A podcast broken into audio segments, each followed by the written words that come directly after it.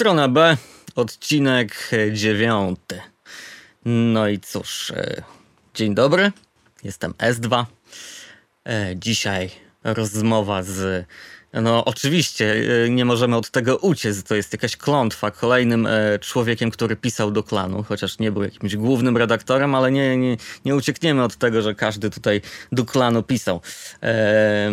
oprócz tego, a raczej przede wszystkim jest to aktywista, jest to promotor koncertowy, mm, przedsiębiorca, DJ, dziennikarz, autor e, kilku pozycji, o których sobie pogadamy. E, autor książkowych pozycji w sensie. Mm, pisał także to Stizu, do Brain Damage, do Hero, do Ślizgu, do Dos Dedos. E, na pewno pisał też do wielu, wielu innych czasopism i miejsc w internecie. Miał kilka blogów e, hip-hopowych. No a znany był w środowisku i jest nadal jako mm, jeden z głównych polskich promotorów hip-hop campu, chociaż już od dwóch lat odpiął się od tegoż stanowiska.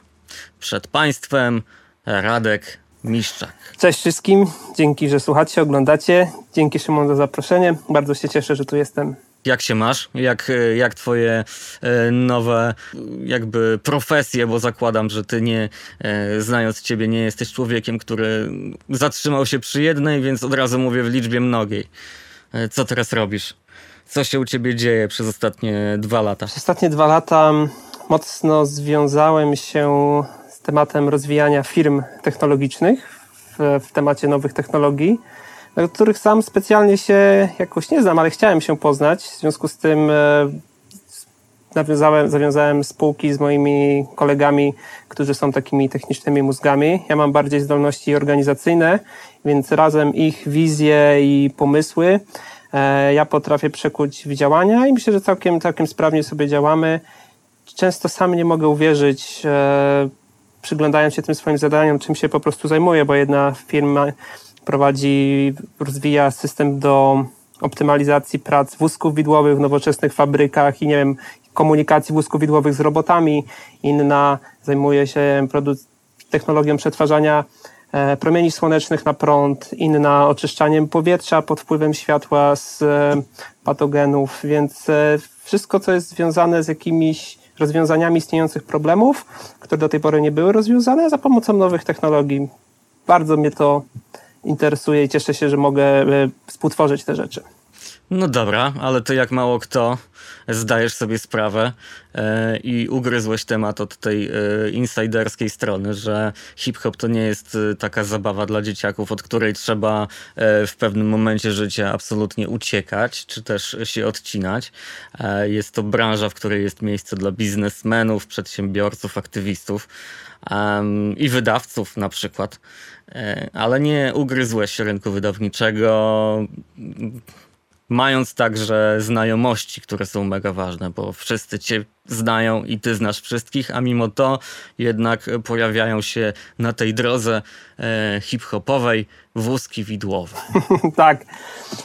Mnie interesuje w życiu poznawanie życia, nowych e, sytuacji, więc e, cieszę się, że współtworzę m, mm, takie opcję, że nie tkwię cały czas w jednym. Myślę, że ważną wartością w moim życiu jest zmiana i doświadczanie nowego, więc mnóstwo osób toczy ze mnie bekę, że z festiwalu hip-hopowego do wózków widłowych, no. ale jakby się tak głębiej spojrzeć, to ta materia, czym ja się zajmuję, jest dla mnie wtórne do tego, z kim się zajmuję i czym, czym ja się tam zajmuję, bo de facto w obu, w obu firmach e, to potrzebujesz kompetencji jakiegoś e, dyrektora wykonawczego, operacyjnego, który potrafi spiąć różnych ludzi, porozumieć im się, pomóc, bo często ludzie nie potrafią się komunikować, dopiąć deadline'ów, dopiąć finansowanie, e, zabezpieczyć umowy, więc to, czy to jest materia, nie wiem, kontraktu z zespołem hip-hopowym, czy e, z fabryką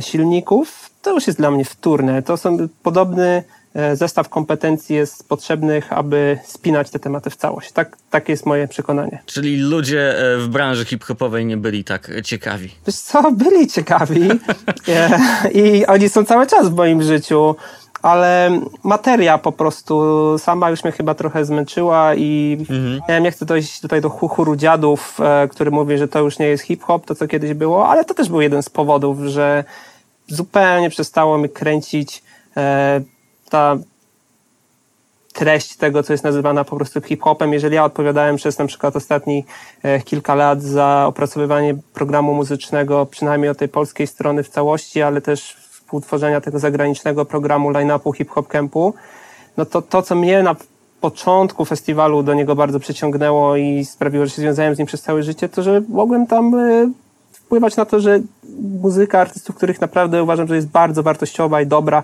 może wybrzmieć, e, zabrzmieć dla szerszego grona e, twórców i byłem z tego powodu bardzo dumny. Może w ten sposób realizowałem jakoś taką swoją misję, którą inni e, realizują, zakładając label muzyczny. Natomiast z ostatnich parę edycji to już może wyolbrzymie, ale trochę z obrzydzeniem do tego podchodziłem, do jakichś kompromisów, które musiałem podejmować na zasadzie, co się sprzeda, mhm co nie będzie już jakimś zaprzedaniem duszy i ideałów i w końcu, i w końcu nie, pomogło, nie, pom nie pomogły te dylematy, powiedzmy w moim e, w moich decyzjach o tym, czy chcę dalej być związany z tą branżą operacyjnie, zawodowo, czy tylko już z perspektywy jakiegoś sympatyka, aktywisty, słuchacza. Jasne, rozumiem. Natomiast miałem wrażenie, że e, właśnie ciebie e, to tak nie rusza, bo w sensie nie rusza. Chodzi mi o to, że e, ty wydawałeś się trzymać zawsze rękę na pulsie, nie uciekać od New Schoolu i jarać się nowymi rzeczami tak samo jak, e, jak starymi i brzmieniami, chociaż e,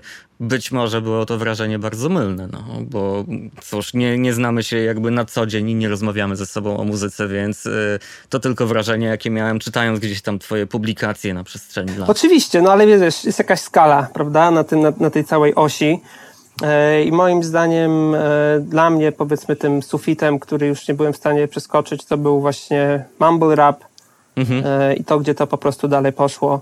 Chociaż spotkałem się przypadkowo kilka dni temu z Tytusem w, asfalt, w jego Asphalt Shopie i właśnie sobie ucięliśmy taką pogawędkę, w której on, powiedzmy, o wiele bardziej na bieżąco, jeżeli chodzi o trendy, to się przez trochę pół żartem, pół serio zasugerował, że wiesz, że już tęsknimy za mumble rapem, no nie? I za trapem, że to, to, to były, były dobre rzeczy. to w porównaniu do tego, co jest teraz, no to to już był, wiesz, niemalże conscious hip-hop, nie?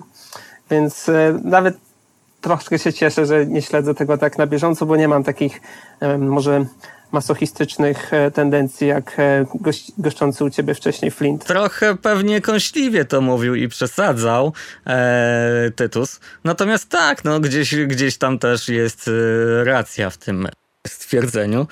No ja za mumble rapem nie tęsknię, ale zauważyłem, że od tego na szczęście się troszkę odchodzi. E, dzięki e, opatrzności także.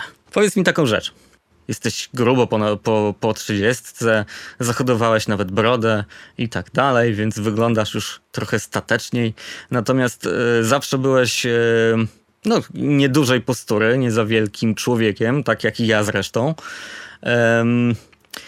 I moim zdaniem fizyczność konstytuuje trochę osobowość przez to, jak ludzie cię postrzegają, prawda? No nie uciekniemy od tego.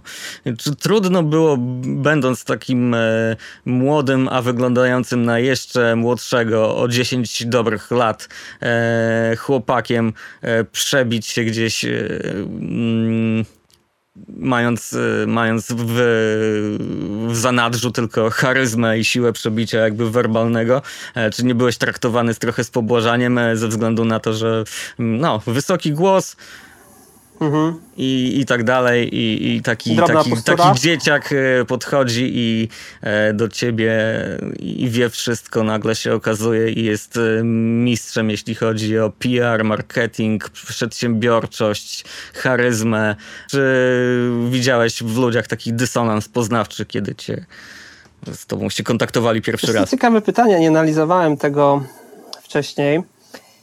De facto, wiesz, no spróbuję na to odpowiedzieć jakoś tak w miarę dojrzale, że masz e, w swoim życiu w zakresie obszary, na które masz wpływ, a masz takie, których nie ma, więc y, myślę, że w miarę wcześniej e, nauczyłem się e, rozróżniać jedne i drugie. W związku z tym, mm, jeżeli miałem apetyt dokonania czegoś typu właśnie zrobienia jakiejś publikacji, porozmawiania z kimś, to stwierdziłem, że nie mam nic do stracenia i w najwyższym, najgorszym wypadku, jeżeli ktoś mnie odtrąci albo, nie wiem, potraktuje pobłażliwie, no to skończy się na tym samym e, efekcie, co by było, gdybym w ogóle nie podjął tej próby. Pod tytułem nie zagadałem, nie napisałem, nie spróbowałem.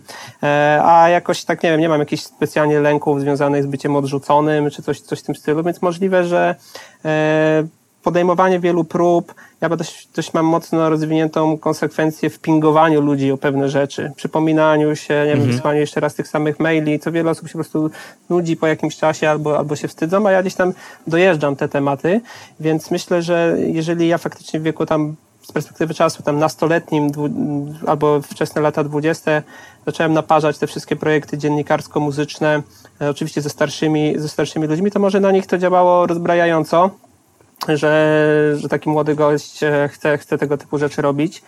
Wiem, że też jak na przykład podjąłem pierwszą w życiu płatną taką regularną pracę w MTV e, w wieku 19 lat, to byłem trochę tam taką maskotką całego tego zespołu, który gdzieś tam był, nie wiem, 2-3 lata po studiach przed, przed, przed 30 i mhm. wpadła taka petarda w mojej, mojej, mojej postaci.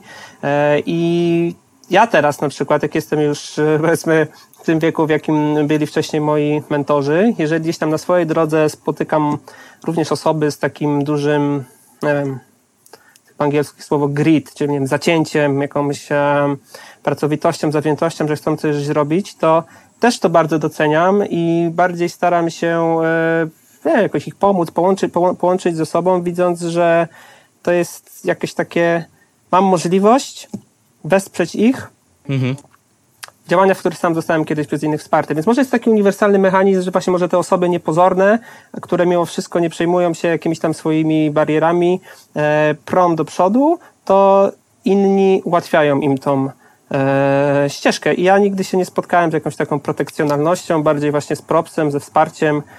E, I no i jeżeli teraz ja mam możliwość udzielić go innym, którzy mają, są analogicznym momencie swojego życia zawodowego czy innego, no to z chęcią to robię. A czy polecasz takie y, siedzenie, pingowanie, jak to nazwałeś, siedzenie ludziom y, gdzieś na głowie, bo ja tego osobiście nienawidzę, nie mogę tego zdzierżyć. Moim zdaniem jest to jeden z największych minusów prowadzenia podcastu, na przykład przypominanie się. Na szczęście nie miałem jakichś większych problemów do tej pory, ale y, to wysyłanie wiadomości, tak się czuję jakimś takim natrętem często i myślę, że to jest znamienne nie tylko dla, e, dla, dla mnie w tej chwili, czy też dla twoich różnych różnych branż w przeszłości, ale ogólnie rzecz biorąc dla dzisiejszych czasów, że trzeba się e, trochę ponaprzykrzać. Czy to jest, na, na pewno jest to często warta świeczki, ale czy e, się więcej na tym traci, czy zyskuje? Jak ty, jak ty to postrzegasz? To jest bardzo złożony temat. Tak naprawdę to jest wszystko, rozchodzi się już tak idąc szerzej, o gospodarkę skupienia, atencji, że każdy z nas ma ograniczone moce koncentracji i wszyscy oni rywalizują. E, w związku z czym bardzo łatwo o czymś zapomnieć, coś przeoczyć i, mhm. i teraz tak, faktycznie można być, czuć się natrętnym, jeżeli się kogoś po prostu ciśnie i on, on zapomina, obiecuje i ja nie wiem, jak windykator czy ktoś ten deseń. Ja staram się tak kanalizować te swoje działania, że uważam, że to, co robię i o co po prostu ludzi cisnę, spamuję, że to ma dla nich jakąś wartość. Więc nie czuję się, że po prostu przymuszam ich czegoś, co robi im krzywdę, tylko że wnosi to coś jakościowego, że nie sprzedaję im jakichś wiem, fikcyjnych polis na życie, e, żeby zrealizować targety mojego middle managementu, powiedzmy, jak część może robić, nie wiem, osób pracujących w telemarketingu, więc jest ten sam proces, tylko jeżeli przykład twój, tak, pomagasz ludziom, którzy często są bardzo mm, zabiegani, e, żeby znaleźli swój czas i uwagę, aby uporządkować swoje doświadczenie i wiedzę poprzez nagranie tego typu rozmowy, która może stanowić dużą wartość dla ich słuchających, dla e, skatalogowania pewnej ważnej historii dla rynku muzycznego w Polsce, no to tak po, naprawdę robisz dobro. To bardzo ładne, ładne określenie. Tak, tak, tak. I, no, i efekt jest taki, no zawsze na samym końcu jak nie wiem, czy cytat z Biblii, czy skąd jest, że poznasz ich po owocach ich pracy, więc jest e, rezultat na efekcie. E, więc znowu, kwestia też jest duża materii. Jeżeli wstępujesz do jakiegoś cudownego nowego MLM-u, e, który obiecuje, że kupując jakiś soczek zbawisz wszystkie problemy świata i teraz obdzwaniasz wszystkich swoich znajomych, rodzinę, dalszych i tak dalej, to prawdopodobnie większość z nich stracisz, bo oni po prostu tego nie chcą. To tobie się wydaje, że to jest spoko, bo uwierzyłeś w jakąś seksjarską często ideologię e, i możesz ich stracić. Ale z drugiej strony, jeżeli z czymś, czymś wartościowym e, ludzi e, pingujesz, tak jak ja myślę, co często robię, organizując imprezy, czy jakieś różnego rodzaju inicjatywy, czy nawet te projekty zawodowe, które robię, to później z tego wychodzą ciekawe rzeczy i oni są wdzięczni. Nieraz słyszałem, stary, naprawdę mega ci dzięki, że nie odpuściłeś tego, tego, tego w porę i, i, i że to się po prostu do końca domknęło, bo bardzo łatwo jest otwierać mnóstwo tematów, szczególnie teraz, e, a zauważyłem, że bardzo rzadko się tematy dopina i jakieś różne projekty się dowozi, a właśnie tą taką codzienną wiecie, konsekwencją, właśnie bycie czasem takim natrętnym, to jest jakieś narzędzie do celu. Więc znowu patrzymy o intencję, jaka nam przyświeca e, i o materię, której to e, przypominanie się dotyczy. Tak bym odpowiedział. Ale ty masz też, e, wydaje mi się, że masz w sobie bardzo dużo pokory, bo kiedy cię zaprosiłem do podcastu, e, nie było żadnych w ogóle ale. E, jak powiedziałem jeszcze, kto był e, wcześniej, jak do tej pory u mnie gościem, to się zachwyciłeś i powiedziałeś, że w takim towarzystwie to zaszczyt, czy jakoś tak to ująłeś.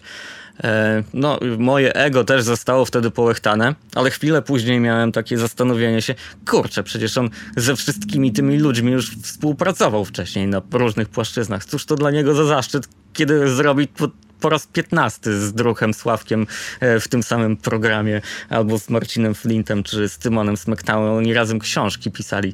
O jakim on zaszczycie mówi ten człowiek. Ale to prawda, ja do tej pory tak czuję i e, wiesz, bez wazeliny, ale uważam, że to jest bardzo wartościowe. Znowu, że tobie się chce coś, coś w tym stylu zrobić i jak e, czytam opinie ludzi, którzy oglądają te podcasty, są bardzo wdzięczne, że coś takiego powstaje i dla mnie okej, okay, możliwe, że faktycznie to nie jest pierwsza rzecz, którą wspólnie zrobię z Tymonem czy ze Sławkiem, ale ja poznałem muzykę dzięki, dzięki tym dziennikarzom. Mhm. Ja się naprawdę e, jako taki małolat to były moje pierwsze autorytety. To, co Tymon pisał w Klanie, te audycje, które Sławek e, w radiostacji, jeszcze wcześniej Ferhan Kontakt prowadził. Więc e, to jest bardzo głęboko zapisane na moim dysku twardym, że dzięki nim poznałem wszystkie płyty, które kształtowały nie tylko mój gust muzyczny, ale także moją osobowość i, i, i wrażliwość. E, więc faktycznie, kiedy dane było gdzieś tam w miarę wcześnie na mojej karierze, czy tam epizodzie dziennikarskim z nimi współpracować, to była wielka sprawa, ale jeżeli teraz powiedzmy ty po tych wszystkich latach gdzieś tam zbierasz e, dokonania, bo myślę, że tak to trochę jest, że nie, nie, nie trafiają do ciebie przypadkowi goście, tylko osoby, które gdzieś tam czymś się... No nie, nigdy do mnie się tutaj nie przypałętą. Tak, to czuję się wyróżniony, będąc, będąc w tym gronie cały czas i bardzo wdzięczny. Cały czas, fajnie. E, fajnie, fajnie, fajnie, że tak to postrzegasz, moim zdaniem.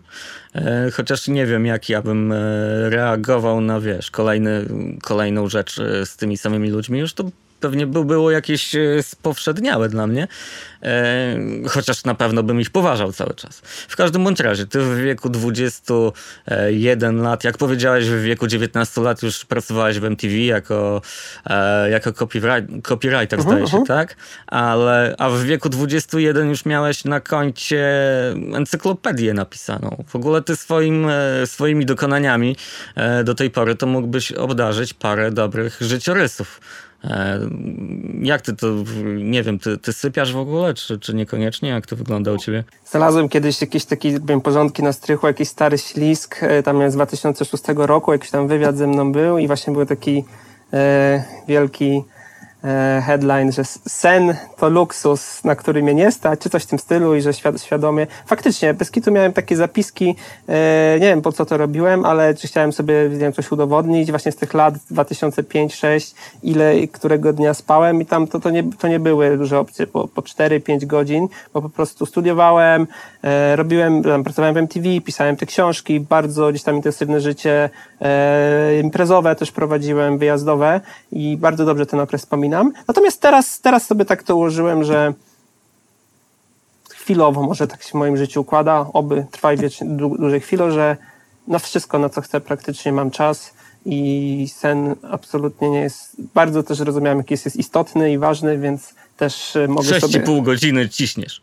O, co ty, to, to, to nie zaliczam tego jako wyspanej nocy. Taki żart. 8-9 to jest spoko. Okej, okay, ja znacznie dłużej potrzebuję więcej tego. No to jest też, to, to też się nauczyłem, że to jest e, e, wszystkie te pitolenie, że milionerzy stają o 5 rano. Każdy ma swój własny chronotyp i niektórzy po prostu nie będą funkcjonować sprawnie, co by, co by nie e, zrobili nie współgrając z nim. Nie? Indywidualny mhm. rytm snu i funkcjonowania e, w rytmie dnia. Wspomniałeś, że dużo wyjazdowo, dużo imprezowo i to się przełożyło na wyjazd także do Nowego Jorku. Tak. To był wyjazd, który naprawdę zmienił moje życie. Właśnie e, Mam tu leksykon, który wziąłem, wziąłem, wziąłem ze sobą. Dokładnie wziąłem ten egzemplarz. Tak, to jest twoja pierwsza, pierwsza tak, publikacja, i pojechałem tak? do Nowego Jorku. Tam był taki program, nie wiem, czy do tej pory jest Work and Travel, że tam studenci jeżdżą i sobie e, nagrywają robotę jakąś przez trzy miechy i później przez miesiąc mogą zwiedzać Stany. Ja się na to załapałem, aczkolwiek zrobiłem taki sprytny myk, który uważam był jedną z lepszych decyzji w moim życiu, że nie nagrałem sobie roboty wcześniej, mhm. bo te roboty, które znajomi sobie nagrywali, to nie wiem, jakieś przetwórstwo tuńczyka na Alasce, jakieś tam malowanie płotów w New Jersey. Ja po prostu dostałem tylko wizę z opcją, że ja, sobie... Sorry, czy to wyolbrzymiasz i dramatyzujesz, czy, czy z tym tuńczykiem nie. to faktyczna Nie, no wyski to ktoś tam w jakimś, na jakąś fabryki, nie wiem, farby trafił. No takie wiecie, no fuchy, nie? Po prostu mhm. się robią, nie wiem, co lepsi, może mieli szansę nie być krupierem w kasynie, czy jakimś tam pomagierem, no jakie możesz mieć kompetencje jako 20, nie wiem, jednolatek, nie? E, nie, no kompetencje kompetencjami, a tuńczyk tuńczykiem. E, tuńczyk Fajna, tuńczykiem, ciekawa rzecz w ogóle, trafić na tuńczykowanie. No tak, tak, no ale to wiesz, zagryzasz zęby, po prostu robisz, tak, liczysz sobie, nie wiem, 7 dolarów na godzinę, nie, i wiesz, i mantra. Te, wtedy były takie stawki. Ja pojechałem do Nowego Jorku, bo no, wiadomo, gdzie, gdzie mógł, kurde, małolat po napisaniu encyklopedii hip-hopu bardziej marzyć na świecie, by pojechać, z intencją, żeby nagrać sobie tam po prostu jakąś pracę, znaleźć na miejscu i e, no i to był, to była bardzo dobra decyzja, bo za dużo tam nie popracowałem, ale jeżeli chodzi o doznania muzyczne, koncertowe, jeśli chodzi o to, jakich wiem, muzyków miałem okazję zobaczyć, ile się dowiedzieć, no to to była naj, najlepsza chyba zajawka w całym moim życiu. Dobra, to co? Zaczynamy, otwieramy puszkę Pandory i opowieści będziesz snuł, czy, czy, czy tak łatwo nie będzie? No nie, wiesz, jeśli tam była, tam byłem ponad 4 miesiące, więc te, tego trochę było. Moją ulubioną, nie wiem, ją kiedyś przytaczałem, czy nie, natomiast teraz jak nawet patrzę, bo to jest, to jest ten egzemplarz książki, który miałem ze sobą, nie? Tam wiecie, no nie mogłem za, za dużo, za dużo y, rzeczy ze sobą wziąć, każdy, każdy, każdy kilogram, który, który, który był, e, patrzyłem, więc ja sobie wymyśliłem, że z racji, że jestem świeżo upieczonym nie wiem, autorem, encyklopedystą, pracuję w MTV, to na luzaku sobie rozpocznę karierę w branży muzycznej w Stanach. A najlepiej to bym jeszcze, jeszcze już wtedy zbierałem winyle, więc jakimś bym trafił do jakiegoś sklepu z winylami, jarał tam codziennie po prostu blanty i gadał o, o rapie z, z ludźmi. Mhm. To, to był mój plan. No to Ale to był rok 2000. Dosyć miła, miła, miła, miła perspektywa. No dokładnie. Czego, czego lepszego mógł, um, mogłem tamten ja oczekiwać. Natomiast to był rok 2006. To był czas, kiedy z jednej strony kończył się ten pierwszy boom hip-hopowy, przynajmniej w Polsce. Bardzo słaby też myślę dla w ogóle dla hip-hopu, jak przypominam jakie tam rzeczy wychodziły, to jest jakiś, jakiś dramat, e, jeżeli chodzi o mainstreamowy rzecz. Nawet, nawet ciężko wspomnieć coś wartościowego z tamtych lat. Ale to był też czas bardziej zmian w kategorii nośników. Mhm. Bo to był moment, kiedy już te sieci peer-to-peer, Kaza, tam Napster, Audio Galaxy zahamowały sprzedaż nośników fizycznych, ale nie pojawiła się jeszcze żadna alternatywa w formie mm, sprzedaży cyfrowej. Nie wiem, czy iTunes jeszcze wtedy, już wtedy istniał, czy nie, no ale nikt tego nie kupował. Po prostu wszyscy ściągali na darmo e, MP3. E, winyle nie było, były, były mega odwrocie, to była po prostu e, był, był po prostu ten moment upadku winyla, więc ja chodząc po tych sklepach, naprawdę tam na kozaku, nie? Jeszcze angielski świetnie umiałem, byłem przekonany, że z moją kompetencją i wiedzą, no to będę tam super, jakiś chociażby asystentem. To w większości wypadków słyszałem jedną rzecz. Gościu, weź się rozejrzyj po tym sklepie. Mhm. Co widzisz? Nie? Mówię, no stary, widzę zajebiste zbiory płyt, jakieś tam plakaty. Nie? No, a czego nie widzisz? E, ludzi. No, i my tu zwalniamy ludzi, my tu walczymy o przetrwanie. Ja sam musiałem wrócić za kasę, żeby w ogóle tego interesu nie zamknąć, więc tu nie ma opcji na zatrudnienie. Ale widzisz, tą właśnie zawziętością zrobiłem sobie mapę 42 bodajże sklepów muzycznych w Nowym Jorku i byłem w każdym z nich. W każdym z nich na Manhattanie i Brooklynie przynajmniej poszedłem z tym moim CV. Oczywiście, wiesz, będąc na takich e, rozmowach, rozwaliłem cały hajs, który wziąłem ze sobą na ten wyjazd. Pamiętam, że już w, pier no tak. w pierwszym tygodniu z 50 płyt kupiłem i wydawałem.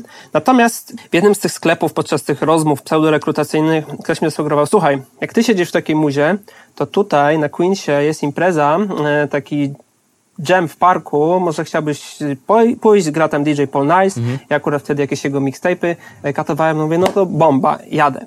No i pojechałem tam, wziąłem mm, moje dwie kumpele, e, Doxy i chyba Paulinę, pojechałem taką szerszą ekipą z Polski, bo chodźcie, żeby mi było tak, raźniej. Pojechałeś, pojechałeś ty i 10 dziewcząt, tak? tak? tak? Kolesie mhm. się wykruszyli, tak? Więc to też było ciekawe doświadczenie, mieszkać w dwu, trzy, trzy pokojowym mieszkaniu z dziesięcioma dziewczynami. W każdym razie bra- pojechaliśmy na tą imprezę, e, no i tam podszedłem później gdzieś tam na jakiś backstage, to było dość wcześnie, w ogóle byliśmy, wiecie, strasznie zdygani, taka turbo czarna, czarna dzielnica, żadnych, żadnych białych, trochę półmrok, My tam pierwszy tydzień w Nowym Jorku jeszcze nie wiedzieliśmy, co jest przypałem, co, co, co jest bezpieczne, co nie, no ale jolo, nie? Jedziemy, jedziemy z tematem. No i tam podszedłem do organizatorki chyba tej imprezy e, z zagajeniem, że właśnie czy mógłbym autograf wziąć od tego artysty do tej, do tej książki. I ona właśnie to wzięła do ręki i akurat tak jak patrzę, tutaj mam e, autografy Jazzy J, Zulu Nation i Grandmaster Kaz. To chyba do tamtego aparatu pokaż, do tamtego... A, tak, nie?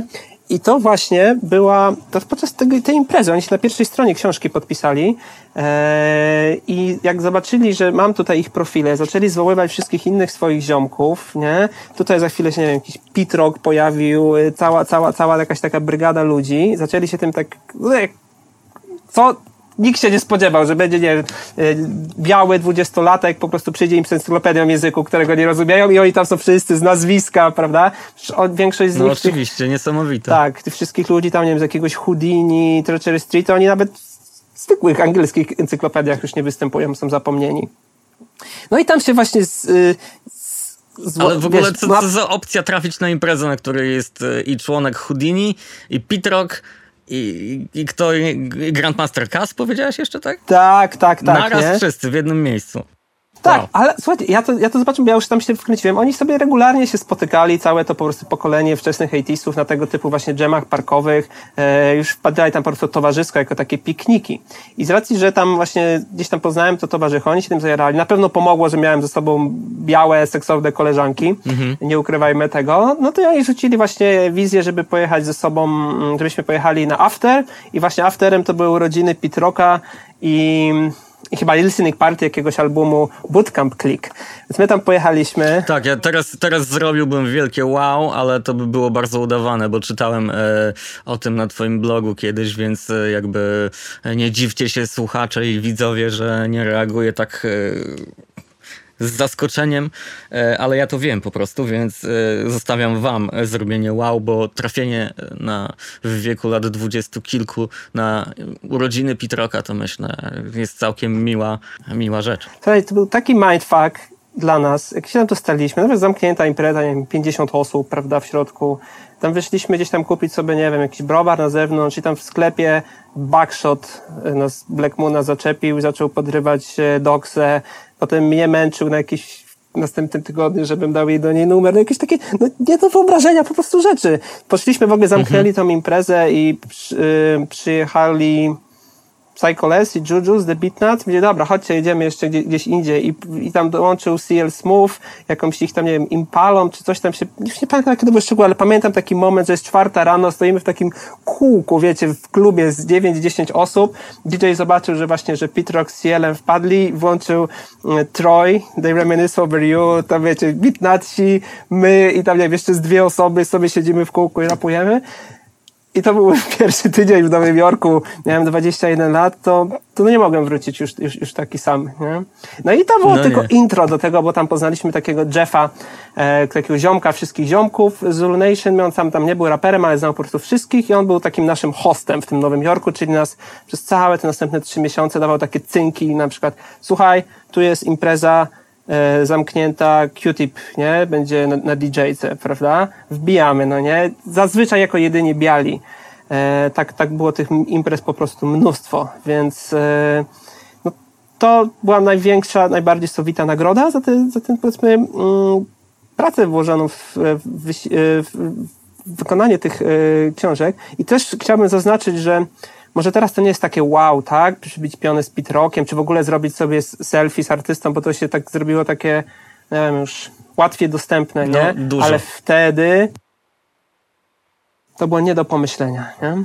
Tak, tak, tak. Powiem ci tak, ja nie jestem jakimś zbieraczem autografów, e, albo je gubię, albo po prostu ich e, nie zbieram. E, z różnych przyczyn. No, najczęściej mi się po prostu nie chce e, gdzieś tam wpychać i tak dalej. Ja stwierdziłem, że skoro i tak nie mam jednego miejsca, nie mam ich uporządkowanych jakoś, to, e, to po co mi one, skoro i tak je zgubię. Ale ty masz zacięcie i masz taki black book z autografami, którego jednak, no, mimo że jestem a autografowy, to to czegoś takiego tylko pozazdrościć. Jest to to prawda, to te, te zeszyty, nawet te black booki, tutaj pokażę je do, do, do aparatu, to mamy już ich nawet cztery. One są po cztery. prostu cztery w całości zapisane. E, ja je, to, to pojawiło się pewnie na tej akcji, że jak prowadziłem wywiady z artystami, to tam brałem ich po prostu autografy na ich płytach ale no też nie wszystkich artystów płyty miałem, a chciałem, żeby zostało jakieś wspomnienie po tym spotkaniu. Często nawet, pamiętam, to były czasy, że jeszcze nie było y, tych aparatów w komórkach. Były, mhm. Wchodziły cyfrowe, były na klisze, więc też często zrobienie sobie foty to było coś bardzo trudnego, bardzo obarczone dużym ryzykiem, czy w ogóle ta fota wyjdzie, bo jest zaciemniona, więc stwierdziłem sobie, że na potrzeby tych artystów, których y, nie mam płyt, albo nie, nie, są w książce, jak już później książkę miałem, to będę ich zbierał właśnie w takim e, zeszycie, nie? Który, który właśnie mam, proszę, jakiś, nie wiem, Cool DJ Herk, no nie? I jak ich potem złapywałem, mm -hmm. to też jest przygoda, ja zacząłem wtedy to w Nowym Jorku zbierać te autografy, może trochę wcześniej, ale to mi się utrzymało do tej pory, bowiem em, często jak się bierze autograf na płycie, no to nie wiesz, biorą szybko, następny, prawda, lecisz. Natomiast zauważyłem, że jeżeli dostaje artysta taką po prostu do, dosłownie powiedzmy tabula rasa, prawda? Czystą kartkę, to on może się po prostu wyżyć artystycznie. Tu mam, nie wiem, lub trup rockers, tak? Yy, I zrobić coś po prostu więcej niż po prostu zwykłe, zwykłego taga przywalić, nie? Jakąś po prostu dedykację, która gdzieś tam powiedzmy nawiąże do rozmowy, czy do interakcji, którą przebyliśmy. No i one dla mnie znaczą mega dużo, zwłaszcza, że często oni dostają te książki, na przykład czekają, e, nie wiem, po koncercie albo na, na, przed koncertem w garderobie, tam nie wiem, nudzą się czy coś, mają pół godziny dostają markera i kartkę i tworzą takie cuda, więc e, to jest jakiś taki mój, trochę nie wiem, skarb dzieciaka, który do tej pory kontynuuje. Zresztą minioną sobotę od Tenderlo Newsa wziąłem e, najświeższy autograf, więc gdzieś to mi zostało, więc jedna z niewielu rzeczy, które po prostu są trwałe i które po prostu kontynuuję. To powiedz jeszcze, jak zaskoczyłeś DJ-a premiera a propos autografów. DJ-a premiera. E, no z DJ-em premierem to była taka ciekawa historia, że miałem okazję już, to, to było jedno z moich pierwszych hip-hopowych spotkań, jak oni mieli koncert w Warszawie w 2003 roku. Na tym spotkaniu dziennikarskim Calaka poznałem, z którym później przecież napisaliśmy z Andrzejem całą tą encyklopedię, jedną i drugą. E, ale wtedy jeszcze nie miałem tych e, autografów, tego, te, tego niczego i takim Mało tego, to był mój numer jeden na liście, które chciałem, żeby, żeby, żeby, się, żeby się pojawili w, tym, w tych autografach, zwłaszcza, że Guru gdzieś tam później dopadłem, jeszcze jak był w Poznaniu. I raz się zdarzyło, że w całej historii DJ Premier wystąpił na Hip Hop Campie. Tam był z tym projektem Royce da Five Nine. E, Prime. Prime się tak mm. nazywał, nie? I to było, nie wiem, z trzy lata temu. I akurat pech tak chciał, że tego dnia moja bardzo mi bliska przyjaciółka brała ślub. No i stwierdziłem, no dobra, trudno, nie? Mam premiera na kempie, ale są, są, są tam priorytety, więc mi, mi on po prostu przepadł. Więc to była taka jedna z moich największych niespełnionych, powiedzmy, yy, marzeń, żeby, żeby go tutaj mieć. Do czasu, aż się pojawił DJ Premier, miał jakąś taką krótką trasę w zeszłym roku, czy dwa lata temu w Polsce. E, no i też dzięki przychylności organizatora, świetny, świetny zresztą koncert zagrał, udało mi się gdzieś tam zakraść za, za kulisy, spotkać się z nimi. On też powiedział, że on nie chce podpisywać w ogóle płyt, tylko co najwyżej jakąś zbić pionę, ale jak mu powiedziałem całą historię, pokazałem mu, wydrukowałem w ogóle zdjęcie jak się z nim spotkaliśmy tam w 2003 roku, przyszedłem w tej samej koszulce Gangstara, którą od nich kupiłem po tych 15 latach, no to tak jak tutaj mam obok siebie, widzicie, to jest dedykacja od guru, e, którą mi napisał, no to obok poprosiłem właśnie premiera i jeszcze go wytargałem, jak już, jak już, jak już wykorzystując jego rozrzewnienie, żeby mi jeszcze tę płytę, która jest, no, jedną z najważniejszych w całej mojej edukacji muzycznej też podpisał. Do Moment of Truth to jest chyba najlepsza płyta hip-hopowa, a przynajmniej jest to no, najlepsza. E, trudno tu mówić o jakichś e, werdyktach, która jest e, lepsza i miejsca na podium wyznaczać, natomiast jeśli miałbym wskazać na archetyp płyty hip-hopowej, gdzie e, nie trzeba zmieniać kawałków, e, skipować nic absolutnie i wszystko jest na najwyższym poziomie, to bym wskazał Moment of Truth. Natomiast e, mi chodziło o to, że Primo się e, trochę rozrzewnił tym faktem, że autograf Guru znalazł tam i podpisał się obok. Słyszałem, tak, że, że tak to było. Tak, tak, tak. Tak, tak, tak też właśnie było, nie? Że jest ta cała historia. E, Moment of Truth ja pamiętam właśnie, nie wiem, to był jeden z pierwszych klanów. Zobaczyłem, że ma sze sześć tych winyli. Nie znałem jeszcze tego zespołu, nie? To miałem ile? 12 czy 13 lat, ale właśnie, że było Gangstar, czy coś Gangsta Rap, jakoś tak ko kojarzyłem, no nie? Że coś, coś takiego. Teraz ta płyta jest trochę już memem, no nie? Że jest ikona old schoolu, teraz w ogóle nie wiem, w Biedronce można ją kupić za 20 zł, co to jest, ale to naprawdę dla mnie to była, mm, do tej pory pozostaje jakiś kamień węgielny, jeżeli chodzi o ten taki soczysty, truskulowy hip-hop i myślę, że właśnie tam, nie wiem, po 98 roku takich albumów może wyszło na palcach jednej ręki, jakiś Quasimodo, Unseen, czy, czy nie wiem nawet co wymienić, wyszło. Więc to było takie super domknięcie tamtej złotej ery, a dla mnie początek, no bo to mhm. wyszło właśnie w tych czasach, kiedy, no nie miałem 14 lat, kiedy zacząłem dopiero się uczyć, więc to też jest dla mnie bardzo istotne, że inną sprawą jest poznawanie historii e, z płyt typu, że dzisiejszy, nie wiem, 15-latek będzie słuchał tribów tam z lat 90., czyli gdzieś tam odrabia lekcje. Tak, musi zupełnie czym innym jest przeżywanie premier, które wychodzą, które w czasie, kiedy żyjesz, prawda? Tak. Są zupełnie inne wspomnienia. Tak, zdecydowanie. Po, poza tym obserwujesz tych artystów, jak się rozwijają, jak się zmieniają, a w dzisiejszych czasach e, także możesz uczestniczyć w ich koncertach, co wtedy było nie do pomyślenia. I na koncert e, Gangstara, e, no, ten akurat się wydarzył, ale kilka dobrych lat później, a teraz już gdzieś tam po premierze niedługo całkiem na przestrzeni roku czy dwóch jest duża szansa, że załapiesz się gdzieś w Polsce na taki koncert. Dokładnie. A poza tym jednak też nazwijmy rzeczy po imieniu. Fakt, że pamiętasz moment, w którym wyszła, nie wiem, płyta Reflection Eternal e, w roku 2000 też przypomina ci trochę, jak bardzo jesteś stary, tak? Bo to są rzeczy sprzed 20 lat, nie? Troszkę tak. E, troszkę tak, chociaż e, zależy też, jak stary się czujesz. Ale tak, to, to na pewno, nawet jeśli czujesz się bardzo młodo wewnętrznie, to e, zwróć e, uwagę, drogi odbiorco, że ta płyta mówi do ciebie, ty, już 20 lat minęło, nie? Tak jest. Dobra, e, to było wszystko w czasie. W sensie twój pobyt w, Nowy, w Nowym Jorku, kiedy miałeś lat 21, jak powiedziałeś, tak? Mhm. Czy tam 22, ale ty już wtedy przy Hip Hop Campie działałeś. Tak, tak. To był wtedy trzeci camp dopiero. Mm, jedyny w sumie, który zresztą opuściłem z tego, z tego powodu.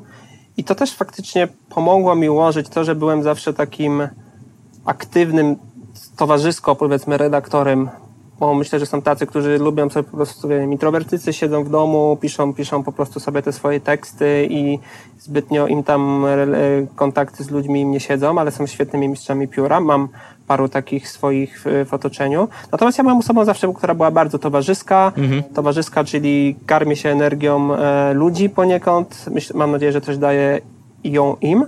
No i to się przekładało właśnie, że już od najmłodszych, najmłodszych lat jeździłem na koncerty, jeździłem na festiwale, tym właśnie na, na Hip Hop Camp, e, który też fakt, że tam pojechałem i że nie tylko, że po prostu świetnie się bawiłem, ale też znalazłem tych organizatorów w wieku ja miałem wtedy 18 lat i zagadałem ich znowu, ej, siema, fajna rzecz, może napiszemy o tym więcej w Polsce, może wyślecie nam bilety, to je rozdysponujemy po znajomych, no to to też wpłynęło później na całe moje życie zawodowe, ale także właśnie życie, nie wiem, towarzyskie, społeczne, jeżeli popatrzę, że ja pracowałem tam 17 lat, ilu przyjaciół przez to poznałem, ilu mam ich do tej pory, jak inaczej te wszystkie moje później ścieżki się potoczyły, przecież MTV, w ogóle praca w marketingu, no to to była wszystko tego kwestia, prosta decyzja. Ładujemy się z, z moim przyjacielem Adamem Lisem do mm, autobusu, jedziemy do Pardubic i melanżujemy tam, ale nie tylko, że wracamy po prostu skacowani, ale wracamy też z kontaktem, z jakąś nawiązaną relacją z organizatorem i chęcią zrobienia coś z tym. E, tak, karmisz, e, karmisz się energią innych, ale ty jesteś z tych, którzy też dużo energii przekazują. O czym świadczyć może to, że w wieku lat 30, coś koło tego, tak, to było 7 lat temu, wystąpiłeś na wrocławskim TEDxie. TEDx Talk. Tak, tak. Miałem taki moment zajawki tematami coachingowymi i tak dalej cieszę się, że się z tego wycofałem, zanim to się zrobiło przypałowe. Tak, trochę to jest no. teraz e, tak traktowane, zależy oczywiście przez kogo, ale e, poszło to gdzieś tam w stronę coachingową i niektórzy, e, no są ludzie, którzy właśnie tak na to patrzą. Ja niekoniecznie. Znam mój dobry, dobry kolega z Up to Date'u, mm, Cezarek Chwiczewski, DJ mhm. Czarek, DJ Kwik Eklektyk wystąpił w tym roku na białostockim TEDxie i absolutnie nie uważam, że to był jakiś coaching czy coś uh-huh, te, uh-huh. w tę stronę, nie? Także e, on miał na pewno szczere intencje i no, poza tym jest mega charyzmatyczną jednostką. E, dlatego e, nie traktuję tego tak, ale, ale e, faktycznie 7 lat temu ten, ten TEDx był troszkę inaczej postrzegany i był, no, bardziej prawdziwy, że tak powiem. E, jak w ogóle doszło do tego, że, że, że, że cię tam wzięto? Znowu moja inicjatywa. Myślę chyba w większości Aha, sytuacji sam się wpycham w takie rzeczy. No, na zasadzie zobaczyłem trochę tych wystąpień, stwierdziłem, że to jest spoko, chciałbym to współtworzyć. Wtedy w ogóle miałem taką zajawkę na jakieś wystąpienia publiczne, dużo występowałem na jakichś eventach marketingowych, bo wtedy się tym zajmowałem, e, więc stwierdziłem, kurde, gadam o jakimś pozycjonowaniu stron, czy tam e, budowaniu marki, to może opowiedziałbym o czymś, co jeżeli mam, bo takie dostałem informacje zwrotne, jakiś talent w zakresie komunikowania się z ludźmi, to może bym go wykorzystał, aby podzielić się czymś, co jest bliższym mi. E, no ale mówię, wtedy miałem taki etap zajawki takiego samorozwoju, dużo książek tego typu czytałem. Na szczęście nie takich popowych, typu jakiegoś tam Briana Tracy, uff, trochę, trochę głębiej sięgałem.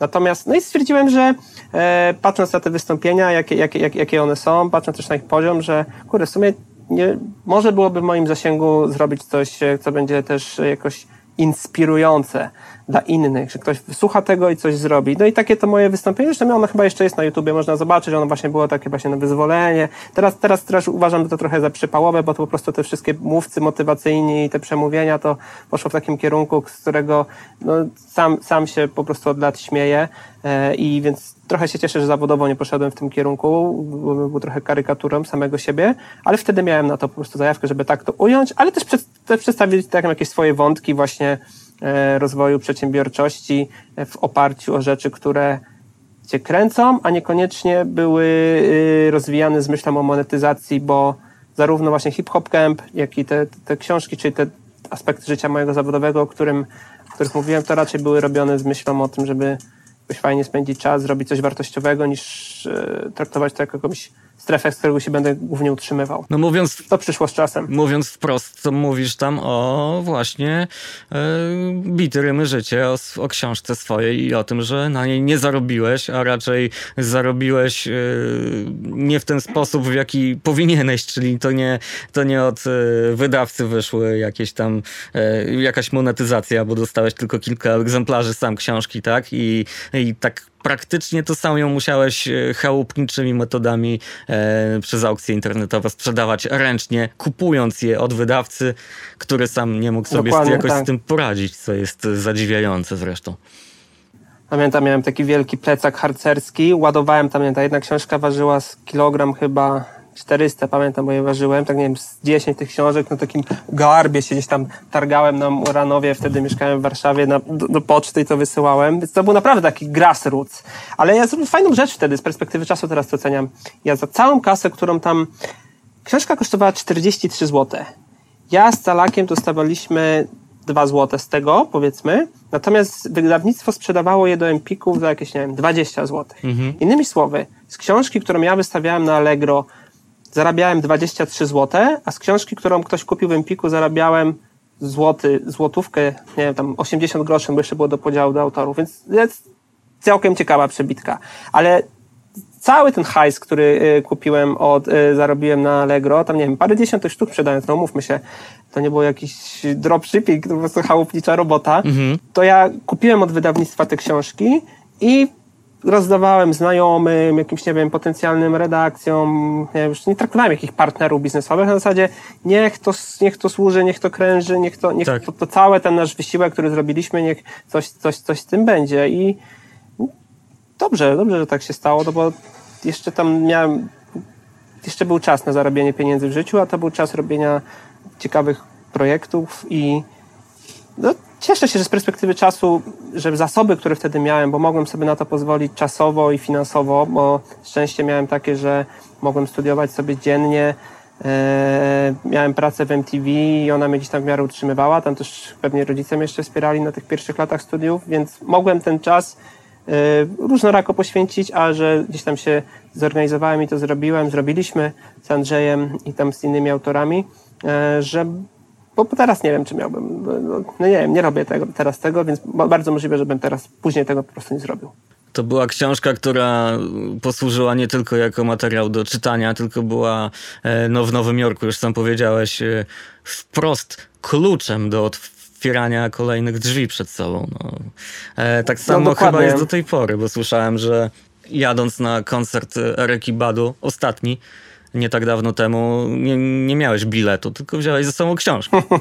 Dokładnie, dokładnie. To jest, to już mówisz o drugiej książce, o leksykonie R&B in Soulu, E, tak, to akurat tak, który wspólnie napisaliśmy e, z Andrzejem, ale jeszcze dołączył do nas e, Hirek Wrona. No, próżno znaleźć innego, większego specjalistę do powiedzmy śpiewanych e, czarnych brzmień e, w Polsce, więc no faktycznie tak jest, tak, jest, tak jest do tej pory. To po prostu służy i no teraz już to traktuję jako o, tutaj zdjęcie Eryki e, z koncertu w Polsce.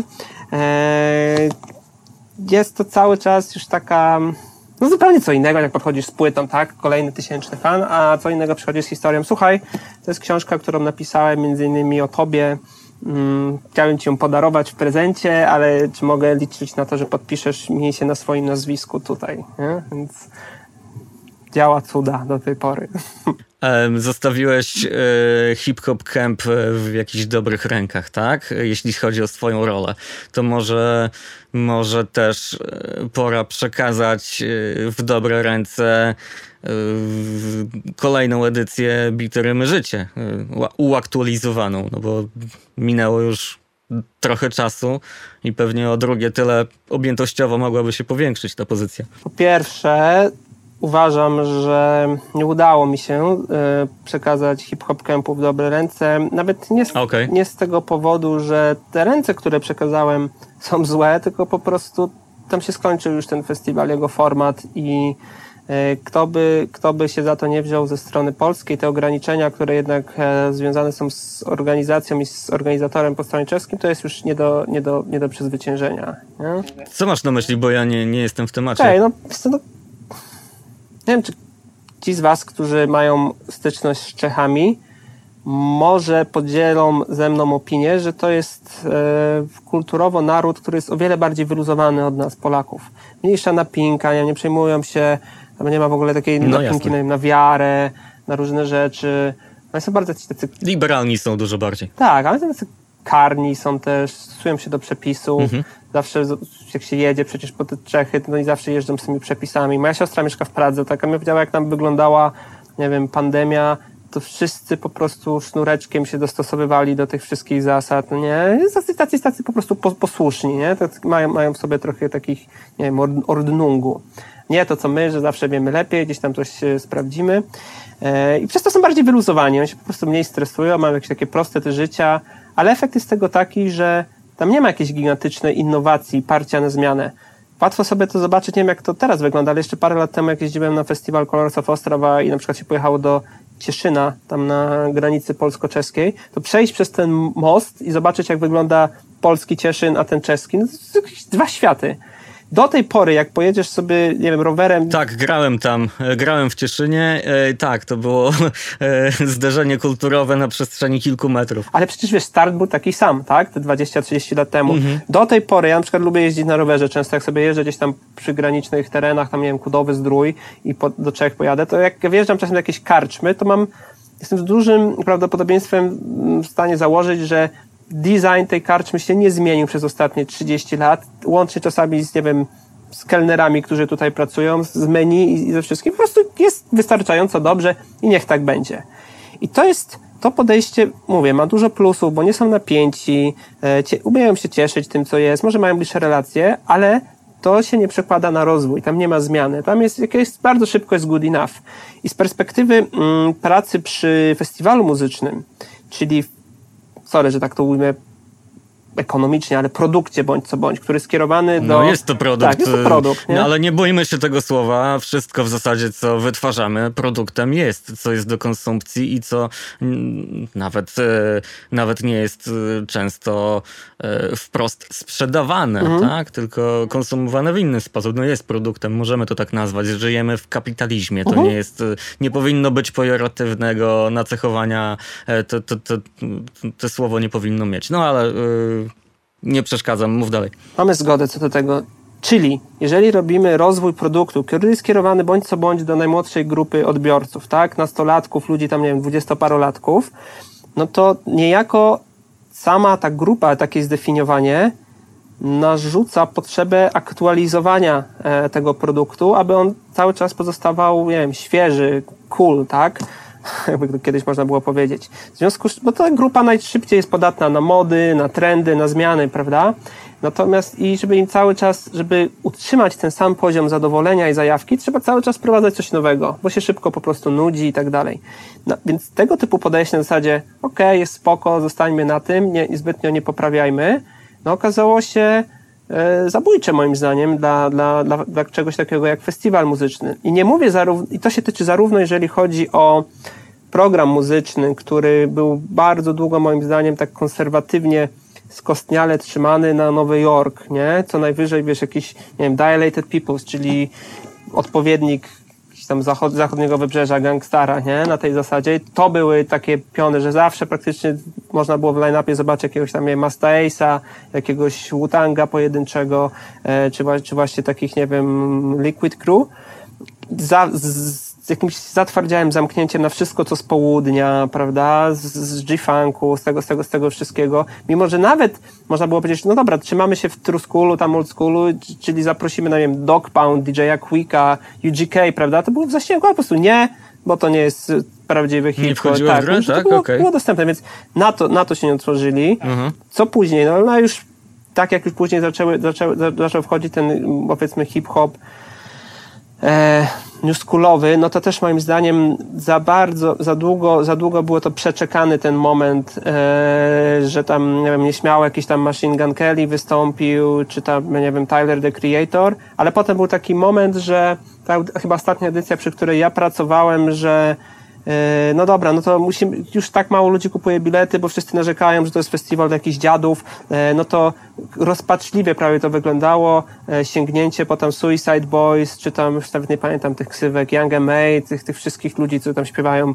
rapują z playbacku, mhm. z autotunem, prawda, więc i to było takie... No, Young M.A. to akurat chyba niekoniecznie playback i autotune, jeśli chodzi o nią, ale okej, okay. wiem, co masz na myśli. Wiesz co, no, no nie, no, byłem na tym koncercie, z tego co pamiętam, tak. to też yy, była hype manem z tego, co leciało z playbacku. Nie? To przykre, bo myślałem, że akurat w jej przypadku to, to inaczej trochę wygląda, ale rozumiem, rozumiem. Rozumiesz rozgoryczenie, tak? Jak mm. jak to wyglądało, bo z jednej strony ci ludzie, którzy młodzi tego nie kupili, że to jest po prostu takie oczko, oczko puszczone, wiesz, albo za późno, albo nie w, albo nie w porę, a starzy stwierdzili, no nie, no kurde, nie, teraz, teraz takim czymś, jakimś Japsonem wyjeżdżacie, what the fuck, prawda? Mm -hmm, Więc mm -hmm. to było takie już za późno po prostu zrobione, ale to już, to już jest jeden pion, tak? Nazwijmy te rzeczy po imieniu. Myślę, że atmosfera kempu, e, i to jestem pewien, była w stanie wynagrodzić jakieś, nie wiem, chwilowe braki w line-upie dla każdego uczestnika przez lata. Ale te takie zasiedzenie się pod tytułem jest, jest już spoko, nie ciśnijmy zbytnio ze zmianami w kwestiach organizacyjnych, e, to moim zdaniem to dobiło festiwal, że przez wiele lat Kemp opierał się na tej retoryce ze strony Czechów, że no dobra, są spóźnienia, no ale to są festiwale, to jest normalne, są obsuwy. Są kolejki, no sorry, to jest taki produkt, festiwale są kolejki. Jest syf w kiblach, no i wiesz, na tej, na tej zasadzie cały mhm. czas tłumaczenie, że to nie jest, to nie jest camp, to jest po prostu festiwale, tak to wygląda. No i wiesz, to było wiarygodne w sytuacji, kiedy ludzie e, jeździli tylko na camp i to jest jedyny festiwal, jaki wiedzieli, więc nie mieli pora porównania. Natomiast znowu, Polacy, którzy e, późno zaczęli, powiedzmy gdzieś tam z opóźnieniem się e, rynek festiwalowy zaczął w Polsce. Czechy w ogóle były przez pierwszych tam lat 2002-2007 najbardziej festiwalowym, jeśli chodzi o ilość festiwalów, które odbywają się na mieszkańców krajem w Europie. Pierwszy kemp odbył się wtedy, co pierwszy Opener, 2002 rok, więc zobaczcie, jaka, jaka obsuwa, nie? I w końcu to znowu ten nasz polski sznyt właśnie ciśnienia na innowacje, kombinowania, zrobię, zrobię to lepiej, sprawił, że pojawiło się w Polsce dużo festiwali, część lepszych, część gorszych, część lepszych, czyli ludzie pojechali, zobaczyli, że niekoniecznie muszą być kible obesrane przez całe trzy dni, bo można je regularnie czyścić, niekoniecznie musi być zawsze jakiś, nie wiem, chaos, kto kiedy wystąpi. To wiesz, to wszystkie takie no, no, one on one, typu robisz pierwszą edycję imprezy, widzisz, dobra, to nie wyszło, to nie wyszło, siadasz z kartką, to trzeba poprawić w ten sposób, to, to, to, to i tak, nie? E, no i ludzie pojeździli na te imprezy, wracali na kemp, widzieli, że tam cały czas jest to samo. Ja bez kitu wiesz, nie chcę, nie, chcę, nie chcę tutaj sztucznego wybielania zrobić, ale ja już czasami miałem ochotę naprawdę się rozpłakać, e, widząc, że co roku jest po prostu problem z czymś innym i to jest loteria, że raz, raz było nagłośnienie dobrze, to nie jestem w stanie stwierdzić, ok, no to dobra, wiedzą jak już zrobić nagłośnienie, to będzie dalej spoko z nagłośnieniem. Nie, było, było, było na przykład położone nagłośnienie, za to była na przykład świetnie zrobiona, yy, była, nie wiem, strefa goszczenia artystów, no to za roku na przykład ubikacji tam nie będzie, nie? Więc taki, taka, taka totalna loteria i ludzie po prostu się, yy, uczestnicy się odwrócili od tego, że, że te standardy sanitarne, że te standardy komunikacyjne, atrakcji nowych nie przybywało, a znowu, zobaczcie też, yy, popatrzmy na to z perspektywy demograficznej. Jeżeli tam e, headlinerami hip-hop campu byli artyści typu Cool G-Rap, Common, no nie, Talib Kweli, no to są ludzie z takich słuchaczy bardziej jak my już, nie? Tak to jest nasz, nasze towarzystwo, czyli ludzie po 30, więc dla nas też już trochę wyżej są standardy e, wymagane higieniczne niż po prostu w, syfie w namiocie się e, obracać, a nawet dla tej najmłodszej grupy ludzi, wiecie, tych e, nie wiem, dzisiejszych dwudziestolatków, którzy od paru lat korzystają tam, nie wiem, z Instagrama, to też jest ważne, jak wyglądają, czy mają fajne ciuszki, a nie, że są po prostu brudne, nie? Jest to duża, duża, duża ekspozycja na, na, na tą zewnętrzne, tak? Czasem fasadowość, więc oni też już przestali po prostu kupować cały ten niski standard e, wizualny tego, tego wydarzenia, bo zobaczyli, jak to może inaczej lepiej wyglądać. Jedno z drugim się zbiegło. Kończąc tą przydługą historię, e, to jest moje właśnie takie przekonanie, że właśnie to, że Czesi są tacy wyluzowani i nie cisną na zmianę, daje im dużo plusów, ale też położyło ten, ta kulturowość po prostu ten festiwal, bo nie zaadoptowali się do e, zmieniających się czasów, zmieniających się potrzeb, co jest bezwzględnym wymogiem wszystkich produktów e, adresowanych szczególnie dla e, młodego uczestnika. W tym roku pierwszy raz się kemp nie odbył z racji wiadomo pandemii, ale moim zdaniem to, to było wybawienie, tak? Bo po prostu nie wiem, czy ktoś już by chciał tam e, przy, tym, przy tym wszystkim pojechać. Wiem z tego, to się orientuję, że ma być za rok zrobiony jakiś taki powrót do korzeni, kameralna edycja na 3000 osób. Chętnie, chętnie pojadę, zobaczę jak, jak, to, jak to się tam po prostu rozwija. Natomiast no dobrze, że to tyle dobrego myślę z kempu już, że bardzo dużo ludzi się nauczyło spędzać e, wakacje w formie festiwalowej i jest to dla nich, zosta, zostało im to zaszczepione na kempie i teraz wspierają e, tą branżę, może nie w tym roku, ale ogólnie korzystając z festiwali. Nie? No, trochę gorzkich słów y, padło, ale to jednak jedna trzecia twojego życia, może nawet więcej, może nawet mhm. gdzieś połowa, więc mimo wszystko podejrzewam, że konkluzja jednak gdzieś tam będzie inna, tak? Że, że, że przygoda była, żeby takich gorzkich nie zostawiać w takim, z takim niesmakiem tematu kempu. Słuchaj, no, wiesz, ja też, też, też, też nie jestem fanem, żeby tam wszystko wypudrować i dobrze wypijarować. Kemp moim zdaniem bardzo dobrze spełnił swoją rolę. Mi bardzo dużo osób mm, zarzucało, mm, nawet we wnętrzu zespołu, jak na początku przez te lata robiłem to z, tylko z Adamem Lisem, no to komunikowaliśmy ze sobą, ale później jak dołączyło do nas e, więcej e, znajomych, e, więcej współpracowników, no to oni też byli gdzieś tam włączani w tą komunikację. Bardzo często nam zarzucano, że jesteśmy zbyt mięcy wobec Czechów. Tak samo, nie wiem, artyści, menedżerowie, że nie potrafimy zbytnio stanowczo tam o coś zadbać, czegoś wymusić. Natomiast właśnie wczoraj się nawet widziałem z Adamem i tak spytałem, jak uważasz, czy, czy to jest, czy, czy przez to tak się położyło?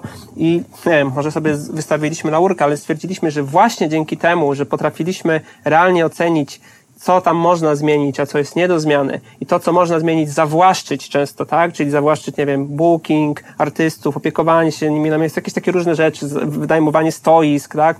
Z roku na rok robiliśmy więcej i przez to, że wiedzieliśmy, że utyskując im, że to jest niezrobione, to nie jest zrobione, nie rzuciliśmy papierami, nie wypowiedzieliśmy kontraktu, to udało się to rozwinąć do tej skali, bo normalny, powiedzmy, biznesmen to powinien pieprznąć to za to, że są wszystkie deadlines niedotrzymane, wszystkie terminy płatności, wszystko po prostu nie tak, prawda? A my byliśmy w stanie to zdzierżyć, gdzieś tam sobie to wmanewrować, zrobić taki model, dzięki któremu to nabrało takiej skali, bo to jest też bezprecedensowe, że zagraniczny festiwal nagle ma więcej gości z innego państwa niż tym, w tak. którym się odbywa, prawda? A tak przez, przez wiele lat Tak, i to niesamowite dość, do czego doprowadziliście właśnie. No bo to chyba zawdzięczamy wam tobie i ekipie, no komuż by innemu. Całej, całej nowej ekipie, nie? Więc, yy, no i też Street Teamowi wszystkim tym ludziom, którzy przez te lata to zrobili i myślę, że tutaj, nie wiem, na wa wadze, nie wiem, korzyści, minusów, po prostu tyle korzyści, jakieś takie te ostateczne po prostu mi, małe minusy. Z drugiej strony, nawet zakładając, że możliwe, że tak się wydarzy, że Kemp już nie wróci, tak? No to 17 czy 18 lat historii, no kurde, przecież to jest jaki event cykliczny się tyle utrzymał? To jest na, pal, na palcach jednej ręki, nie? Często nie, nie, to nie wytrwają dwóch, trzech sezonów, więc to jest gigantyczny sukces, że mimo tego wszystkiego, e, no to, o czym wszyscy jesteśmy świadomi, udało się ten kemp utrzymać, wygenerować tyle cudownych wspomnień i które cały czas żyją w tych, w tych e, tysiącach Cudownych uczestników. wspomnień powiadasz. A przy ostatniej rozmowie z Krajmem mieliśmy e, e, taki temacik mały poruszony pod tytułem Never Meet Your Heroes, e, znana sentencja. Jak to w Twoim przypadku wygląda? Czy więcej było tych spotkań e, na samym kempie i też w Nowym Jorku? Kto, czy, czy wiele było takich, które byś chciał e, wymazać z pamięci? Nie, no też, też nie popadajmy w skrajność. Nie słuchałem jeszcze tej rozmowy mm, z Krajmem, natomiast um, nazwijmy rzeczy po imieniu. Te przecinki, które ja miałem z tymi wszystkimi moimi idolami, no to były bardzo powierzchowne, tak? Typu podbiegam, weź podpisz płytę, trochę na wyżej ty, pogadamy. Ty, ty, ty tam biegałeś, dokładnie. No. Tak. Nie zdążysz się nawet rozczarować, prawda? Taka okazja, żeby móc dłużej z kimś porozmawiać, poznać go jako człowieka, to rzadko się zdarza. Zazwyczaj możesz poznać, że ktoś jest, wiesz, możesz stwierdzić, o, arogancki, gwiazdor, no nie? Ale daj, daj, to, wiesz, to, to, to trzeba być naprawdę nastolatkiem, żeby, y, albo nie wiem, osobą, mm, jeszcze o nierozwiniętych wystarczająco horyzontach, by zrozumieć, że to, że ktoś nie chce z tobą rozmawiać po tym, jak przez dwie godziny występował, wiesz, wypacał siódme poty na scenie dla paru tysięcy osób, to znaczy, że on jest po prostu bucem, arogantem i tak dalej, tylko no zwyczajnie świecie, no hello, jestem, przychodzę z jakimś, jakąś prośbą, ktoś ma zupełnie prawo jej nie, nie, nie uszanować, prawda? E, więc e, raczej nie miałem takiej sytuacji, żebym się głęboko z kimś po prostu rozczarował, że, że okazał się kimś innym niż, niż bym sobie wyobrażał, ale nie miałem okazji ich głębiej poznać, bo tak jak możesz kogoś głębiej poznać, to nie wiem, odbyć z nim rozmowę dłuższą, tak, niekoniecznie nagrywaną na dyktafon, która jest później publikowana, bo to wiadomo, co innego się wtedy e, mówi, e, więc e, dla mnie to było zawsze, zawsze to jest dużym przeżyciem e, bycia blisko ludzi, z których talenty dały mi tyle, dają mi do tej pory te talenty, które są zmaterializowane w formie nagrań muzycznych czy występów, dają mi tyle wartości. I zawsze się cieszę, że mogę z powiedzieć im o tym, zbić pionę. I... No to zazdroszczę, bo ja miałem kilka takich spotkań, e, gdzie jak mówisz, e, e, dłużej to trwało niż tylko, wiesz, rozmowa, e, czy dobrze się grało, czy źle i, i tak dalej. To, to były jakieś takie dłuższe spotkania, po których no, nie wspominam najlepiej moich bohaterów e, gdzieś tam z dzieciństwa. Żeby nie było. Byli też tacy, którzy mega fajne wrażenie na mnie wywarli. E, na przykład, nie wiem, Evidence, Rob Swift, Yara Bravo, tak żeby kilka przytoczyć. Mhm. E, także to, to tak. nie jest tak, że będę teraz utyskiwał na wszystkich, ale jednak e, no, gdzieś to się jednak wyrównuje. I kilka jest takich, których wolałbym nie, nie poznawać. Ale chciałbym cię, chciałem cię spytać o szczególnie kilka osób i nie musisz tutaj rozwijać jakby wypowiedzi, wystarczy parę uh mhm, zdań, mhm. ale Mm, mój osobisty, chyba jeśli nie największy autorytet, e, którego zapewne nigdy nie spotkam, chociaż nigdy nie mów nigdy, kto wie, ale Chuck D. Jaką jest osobą? Chuck D, turbo gość, turbo gość. Taki, pamiętam go jako taką właśnie mega, nie wiem, ciepłą postać. A Czkurę też go poznałem na jego urodzinach. O Jezus e, była, była... ja ci zazdroszczę niektórych no. spotkań, no. Więc naturalnie chyba był w pozytywnym nastroju. No to właśnie była impreza właśnie Chuck D urodziny, tam właśnie była cała ta ekipa, Public Enemy, właśnie cool, DJ Cool Herc, Scott Rock. Nie Scott Rock, Coke Rock. Rock, Rock to trudno by było tak, go spotkać. Też, wiesz, też, też mega, mega spoko. Pamiętam nawet, mieliśmy tam rozmowę, że tam... Men, men... Rock musi mieć z 800 tak, lat. Tak, tak, nie? To, już, to, są, to są naprawdę dziadki. Pamiętam, no nie, no teraz sobie to wszystko przypominam, że tam była opcja, że oni szukali jakiegoś e, publicist dla, dla The Bomb Squad, no nie, tam Hank Shockley też wtedy, wtedy był, więc to była super sprawa. No. Więc jednak wiesz, tak. nie, nie, mam, nie, mam, nie mam 17 lat, żeby się tak wzniecać, ale jednak jak mówisz mi takie nazwiska, e, no to są moi idole. Mm, tak, zdecydowanie. Brzmieniowi, na, na, na przykład w przypadku Hanka Shockley. Nie wiem, jakim jest człowiekiem, bo nigdzie się za bardzo nie wyświetlał, tak? Tak, tak, zawsze w tle. Natomiast na przykład byłem rok temu w Berlinie na koncercie Public Enemy E, który też był takim jednym z wielkich marzeń niezobaczonych. E, no i wiesz, Public Enemy przyjechało bez Flavor Flava. Mhm. Był tylko Chuck D. Czasem tak bywa. No. Tak, było tych jak oni się tam nazywali, tam First World Security. Security, security of the First World. Tak, tak, nie? Czyli dwóch tam ochroniarzy, którzy mieli więcej taki po prostu krok sceniczny, no tak, nie? Tak, przez, tak, przez, tak, przez, tak. przez godzinę. A on no tam ledwo, bardzo, ledwo Bardzo dużo ich tam było na, na, w okolicach 89, teraz zostało dwóch czy trzech, no i tak, jeszcze z brzuszkami takimi są, nie? Tak, więc on tam ledwo biedny dyszał, ledwo, ledwo te zwrotki gdzieś tam wypowiadał, więc to był taki jeden z nielicznych przykładów koncertów, że mówię, dobra, czek, ale jeżeli chodzi o samo doświadczenie, wrażenie, nie do końca, chociaż wcale nie mówię, że to jest reguła, że mm, oglądanie tych dziadków e, to, to jest e, nie do końca, że to jest nietrafiony pomysł, bo bardzo dużo świetnych koncertów to właśnie widziałem e, artystów po 70, po nawet 80, nawet w ostatnich paru latach, także na hip-hop kempie, no może tam nie po 70, ale powiedzmy taki, nie wiem, Big Daddy Kane, e, mhm. KRS-One, e, z tych takich klimatów, których też bardzo blisko e, słucham, czyli soulowych, czyli nie wiem, Earth, Wind and Fire, Roy Ayers, no to to są, oni cały czas koncertują, są w świetnej formie i tu nie ma żadnych rozczarowań. Ja mnie rozczarował Gil Scott Heron, bo zmarł kiedy już miał przyjeżdżać. To było rozczarowanie no, dopiero. To jest głębokie rozczarowanie. Ale płyty ciągle wydaje, tak? Nawet wyszła no, w tym tak, roku. No tak, no to mu nie przeszkadza, tak. Mhm. Co? Ja mam jakiś taki, nie wiem, dużo, dużo mam łutu szczęścia w życiu, który też zawdzięczam go przez to, że ja sam się eksponuję na, na, na to szczęście. Innymi słowy, że wygrywają w lotka ci, którzy kupują tak los, no nie? Mm -hmm. e, nie wiem, czy można jakąś banalniejszą metaforę znaleźć na to, ale sam fakt, że dajesz sobie szansę na ekspozycję, żeby doświadczyć jakiegoś fuksa w życiu, znacznie zwiększa szansę, że go doświadczysz. W związku z tym, ja na przykład na koncertach, festiwalach pałętam się w różnych miejscach, tak? Jak on się kończy, to właśnie gdzieś tam chodzę, próbuję gdzieś tam się, się wbić, e, jestem w okolicy, w związku z czym e, to sprawia, że da, wydarzają się akcje, których mógłbym nie przewidzieć. To nie jest tak, ja nie mam, ja nie jestem Hirkiem Wroną, e, żebym miał nie wiem, rozpoznawalne wszędzie nazwisko i wszędzie mógł sobie e, większość organizatorów mogłaby mnie gdzieś tam wpuścić, czy z jakimś odpowiednikiem tego za granicą, więc bardzo często te, te wszystkie autografy, które ja tutaj mam, to na jakimś totalnym przypale ogarniałem. I na przykład z takich przypadkowych sytuacji, które pamiętam, że się nie mogłem dostać, bo sobie wiecie, gwiazdy, to e, w hali stulecia, czyli dawnej hali ludowej we Wrocławiu był koncert Herbiego Hancocka.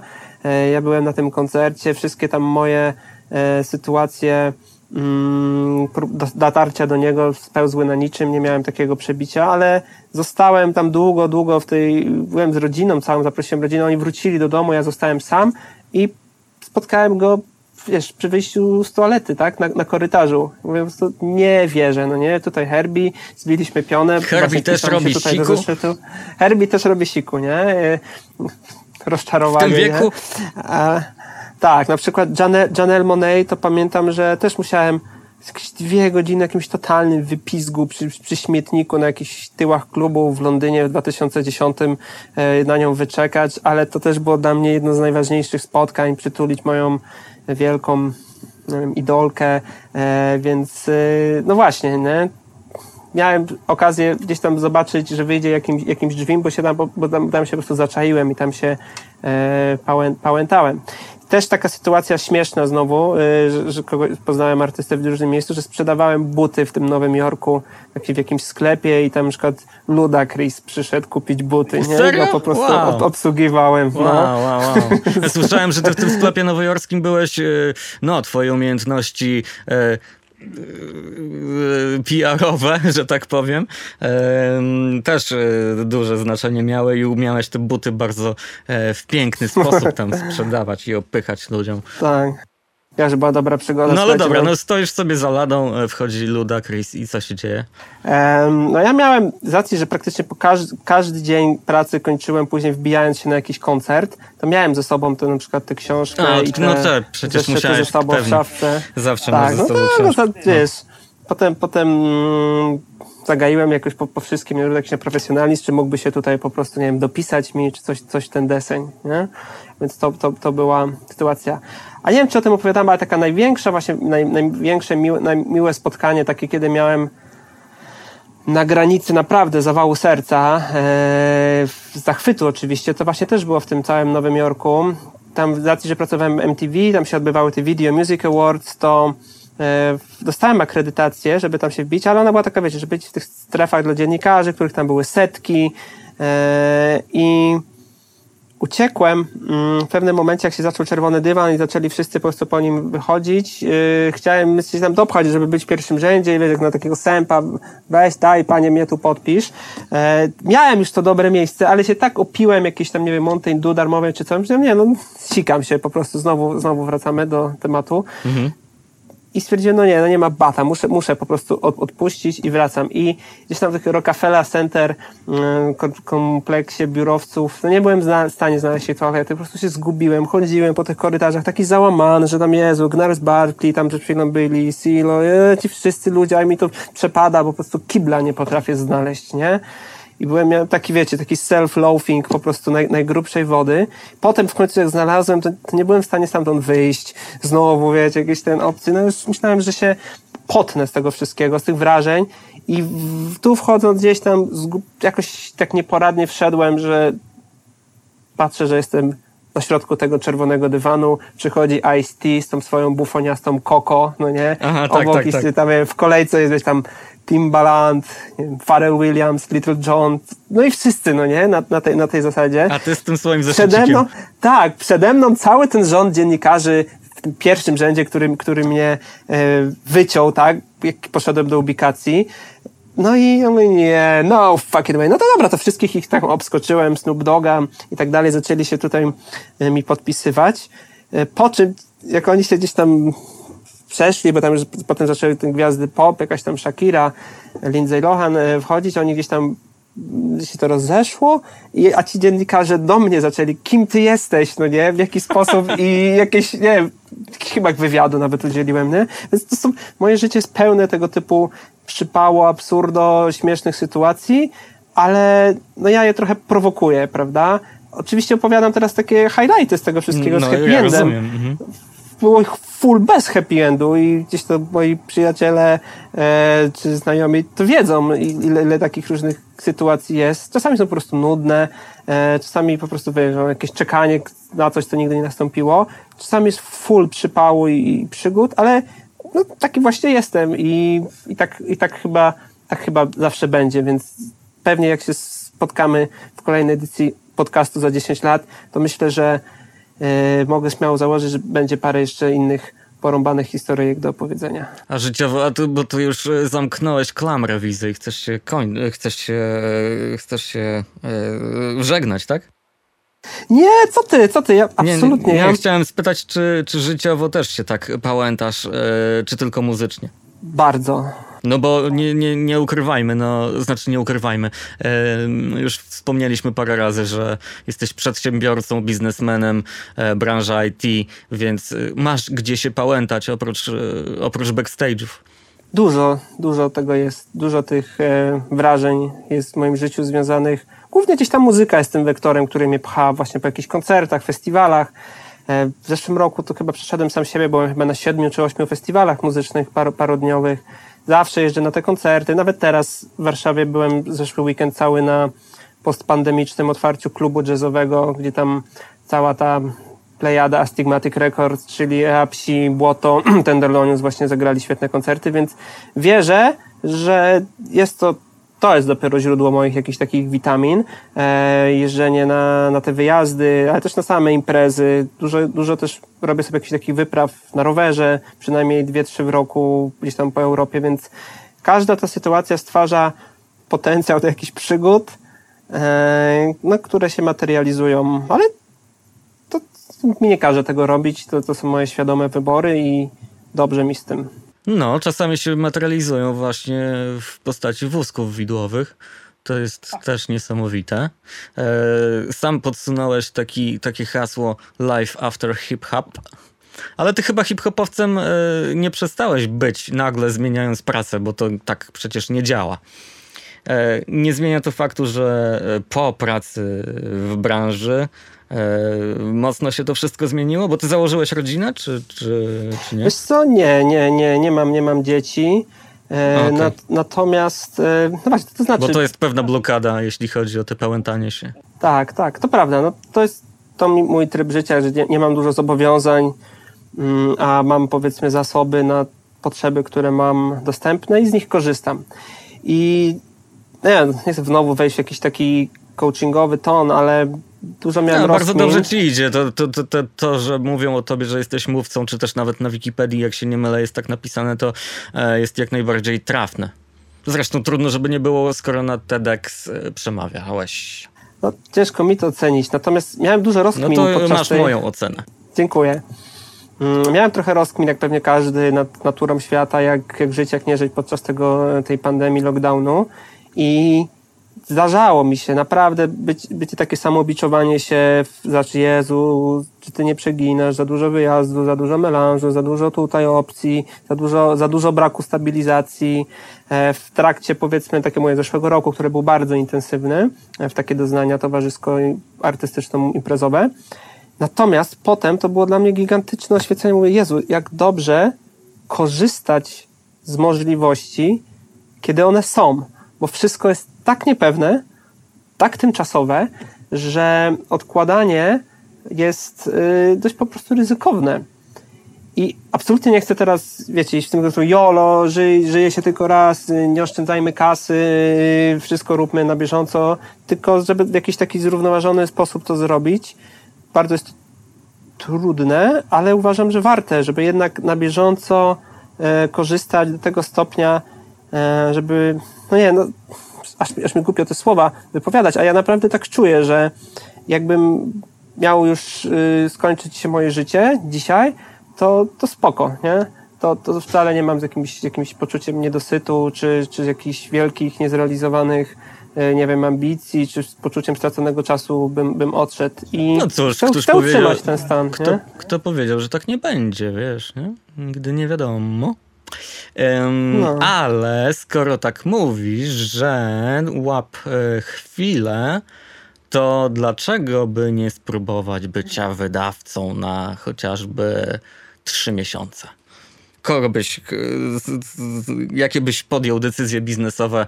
Em, bo pewnie by były dość oryginalne, e, jeśli miałbyś zakładać wytwórnię. Myślałeś kiedyś o tym na pewno. To nie jest, e, to co teraz powiem, to jest prawdą. Kiedyś miałem rozmowę, jedną z dłuższych w życiu takich muzycznych z guru świętej pamięci e, w Poznaniu. Mm, Miał, miał tam koncert i on właśnie potem mi pisał ten długi wpis, zostawił mi w ogóle swój e-mail, nawet korespondowaliśmy przez trochę i on mi właśnie powiedział, kid, you should start a record label. This is what you should do. Nie? Wiem o tym, bo pisałe, napisałeś gdzieś o tym, a nie wiem, czy mi prywatnie, czy nie wiem, gdzie skądś to a wiem mogło, w każdym a mogło, razie. nie? Więc to była dość, y, jak, jak ten typek takie coś mówi, No, to ciężko znaleźć to znaczy. innego guru, pan intended, który, który by ci to zasugerował, ale nie wiem, czy to była moja jakaś przezorność biznesowa.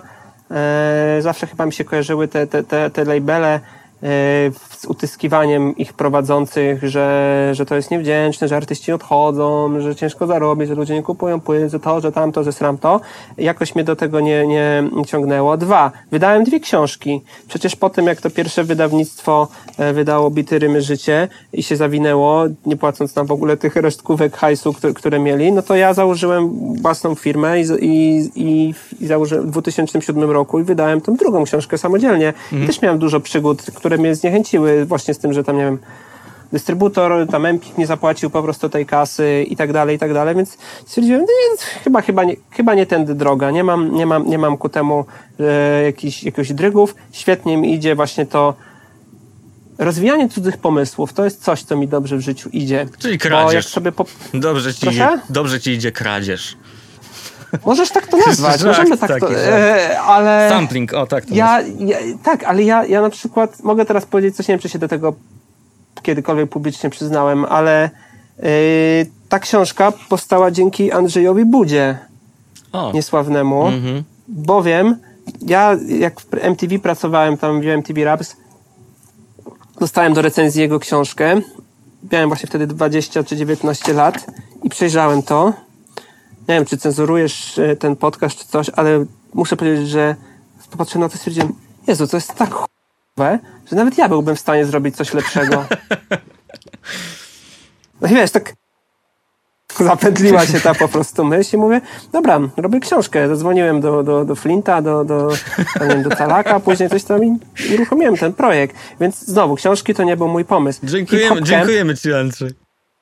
Tak, tak, nie? Czasem można się przyłożyć do poprawy świata, robiąc coś e, tak beznadziejnego, że innych to zmotywuje, że nie, tak nie może być. Nie może być tak, że tak bliska mi muzyka ma, jest utrwalona w czymś tak lipnym w Polsce, bowiem ja się wychowywałem, właśnie wziąłem tutaj nawet, były jakieś gadżety, no wiesz, na Ego Tree Book of Rap List, nie? Pamiętam, mam jeszcze do tej pory kopertę kartonową, która z Amazona przyszła w 99 roku. Dostałem to od rodziców na gwiazdkę, więc to były rzeczy, z których ja się uczyłem, nie? Naprawdę rzeczy. Więc widziałem, jeżeli przychodzi pierwsza publikacja o hip-hopie w Polsce i tak to wygląda, to tak być nie może. Dwa, hip-hop camp, akurat takie gadżety mi zostały, piersiuwa po prostu z logo, identyfikator po tych wszystkich latach. Ale to przecież też nie jest moja, moja idea, nie? Po prostu podszedłem, zobaczyłem coś fajnego, stwierdziłem, że to, że to opakuje. Wszystkie te biznesy, które robiłem, czy agencje marketingowe, czy teraz te wózki, mm, to ja tego nie wymyśliłem, nie? Ale potrafię, powiedzmy, docenić dobry pomysł i go jakoś, nie wiem, organizacyjnie wesprzeć, e, że z tego coś się później dobrego, trwałego rodzi. Tak, tak, tak, tak bym siebie zdiagnozował w teście mocnych stron. Być może nie, nie otworzyłem labelu właśnie dlatego, że nie był, nie spotkałem w odpowiednim timingu e, osoby w moim życiu, która mówi Radek, odpalam label, czy jesteś w stanie mi pomóc operacyjnie go ogarnąć, nie? Bo sam bym może nie miał, nie wiem, jaj, odwagi, pomysłu, żeby, żeby to zrobić, ale jakby ktoś wszedł, ja mówię, dobra, bijemy pionę, robimy ten projekt, nie? Ale miałeś jaja w, w wieku 19 lat zacząć pisać encyklopedię, no to musiałeś mieć naprawdę potężną wiarę w swoje własne, w swoją własną wiedzę na przykład. To jest wiek nastoletni, no to raczej nie przychodzi do głowy w większości nastolatkom, nie przychodzi do głowy napisanie encyklopedii. O to, co zrobię w najbliższym roku, to taki mam pomysł na siebie. Być może, być może tak było. No nie wiem, może to jest coś na zasadzie, że nie wiedziałem na co się pisze, albo też ja miałem poczucie wtedy, że naprawdę, że mam bardzo dużo takiej wiedzy, której wiele osób nie ma, bo dużo czasu poświęcałem na, na kupowanie, czytanie tych książek, kręciło mnie to. Czyli z jednej strony miałem poczucie, że mam dużo wiedzy, której nikt nie ma, a, a jeżeli mam ją tylko sorry, ja... Że, sorry, że ci wchodzę w zdanie, no. ale z perspektywy czasu uważasz, że miałeś wystarczająco dużą wiedzę, czy, czy nie? Tak. Tak. No i Oczywiście, żeby, żeby zrobić taką podstawę, ja full tych książek przeczytałem, mhm. zanim w ogóle pomyślałem o tej książce i przypomnijmy tutaj wszystkim, że mówimy o roku premiery 2005, a prace się zaczęły w roku 2002-2003. To internet naprawdę wtedy nie wyglądał tak jak teraz. To nie było wtedy YouTube'a, nie było, nie wiem, Facebooka, Wikipedii, nie? Więc inaczej się zdobywało, e, zdoby, zdobywało wiedzę. Więc no ja nie, jeśli chodzi że... o internet, to był tylko potężny skarbiec w postaci DVD.com. Tak, tak, tak, nie? No. Więc potem się pojawiły takie memy, wiedza bezużyteczna, no nie? Ale ja wtedy czułem, że jest sorry, no to jest bezużyteczna wiedza, że wiem, która płyta kiedyś, kiedyś wyszła. Niemniej jednak coś sprawiło, że mnie to zajarało, żebym się dowiedział, że nie wiem, kronik doktora Dre wyszedł w 92 i mam parę takich faktograficznych rzeczy znacznie więcej, więc może warto się tym podzielić z innymi. I, no i, no i, i to była ta, ta idea, że właśnie, że yy, właśnie dobrze, że Andrzeja całe poznałem na swojej drodze życiowej i tam jeszcze paru innych e, współautorów, którzy, którym chciało się po prostu to zrobić. My mieliśmy podobne podejście. Dużo mamy wiedzy, całkiem nieźle idzie nam e, jej katalogowanie w taki sposób uporządkowany, encyklopedyczny. E, zróbmy coś z tym, nie? Dajmy innym ludziom, takim jak my, coś, czego nam brakowało. Też bierzmy pod uwagę, że w, bariera językowa bardzo często istniała i pewnie do tej pory istnieje dla wielu słuchaczy, że nie są w stanie czegoś do, głęboko w angielskim zrozumieć, więc podanie tego w języku polskim też było myślę dużym e, ułatwieniem dla szerzenia się tej wiedzy wśród słuchaczy hip-hopu w Polsce. Tak, teraz ta bariera jest znacznie mniejsza, e, dzięki, e, na szczęście, e, ale fakt nadal występuje. To teraz powiedz tylko jeszcze o tym e, potencjalnej aktualizacji Bity Rymy Życie, czy widzisz e, odpowiedniego spadkobiercę, który mógłby kontynuować twoje dzieło, bo minęło e, o 19 lat, e, tak? Nie wiem. No dużo, dużo. Z 15 lat od premiery w tym roku. 15. To, robiliśmy kiedyś przesiad do tego, natomiast no znowu, no to jest, jest bardzo istotnym wymiarem w życiu wszystkich decyzji, myślę, jest timing tak zwany, czyli co się kiedy dzieje. I E, teraz jest timing taki, że większość osób, z którymi robiliśmy tę, mm, tę pierwszą książkę, nie ma wystarczająco dużo zasobów, głównie czasowych, ale często pieniądze też i finansowych, żeby, żeby zrobić taki projekt i go dziergać przez e, 2-3 lata, bez perspektywy, żeby robić to tylko hobbystycznie, nie? To było wtedy there, done that i, i, i spoko. Nie wiem w ogóle, czy jest też potrzeba taka, czy... No właśnie, czy ludzie, to jest podstawowe pytanie. Mhm. Zrobiliśmy z tą książką, z, z R&B, jak e, wypuściliśmy jedno i drugie w formie e-booka, e, zrobiliśmy po prostu taką aktualizację w zeszłym roku i e, wyszedł PDF, który do darmowego ściągnięcia i tam dodaliśmy 20 jakichś profili, jakieś tam rankingi płyt, które wyszły ostatnio w ciągu tych 10 lat od premiery, e, więc tutaj mieliśmy taki jednorazowy zryw, ale to wiesz, to była kwestia tam jakiegoś dwa tygodnie mocnego przysiadu, zrobienia jakiegoś appendixu i to poszło, ale żeby budować to od zera w imię, nie wiem, czy jest po prostu, ja już nie czuję potrzeby, żeby coś takiego, cokolwiek, komukolwiek łącznie ze sobą udowadniać, a z perspektywy bycia przedsiębiorcą nauczyłem się patrzeć, że warto robić, yy, poświęcać czas na rozwiązywanie, nie wiem, zaspokajanie potrzeb, które są, nie są fikcyjne, tylko są faktycznie ludzie odczuwają. Nie wiem, czy teraz jest yy, silna potrzeba yy, przez fanów muzyki czytania książek encyklopedycznych o bieżąco e, wydawanej muzyce. Jasne. E, pytanie od jednego ze słuchaczy. Nie, od Andrzeja cały. Andrzej cała pyta. Mhm, e, mhm. spytaj o rapowe demówki na Andersa. wow. No, tak jak mówię, ja do tej pory od najmłodszych lat, chyba z domu to wyniosłem, że w moim domu się rodzice podejmowali znajomych, były przyjęcia i ja to później przyjąłem, że to jest normalne, że, że przychodzą obcy ludzie do domu i tą przestrzenią się jakoś dzielimy i robi, robimy razem e, rzeczy, więc e, gdzie nie mieszkałem, a ja naprawdę często zmieniam miejsca zamieszkania, to zawsze tam się e, robiłem jakieś imprezy, czy domowe, czy plenerowe.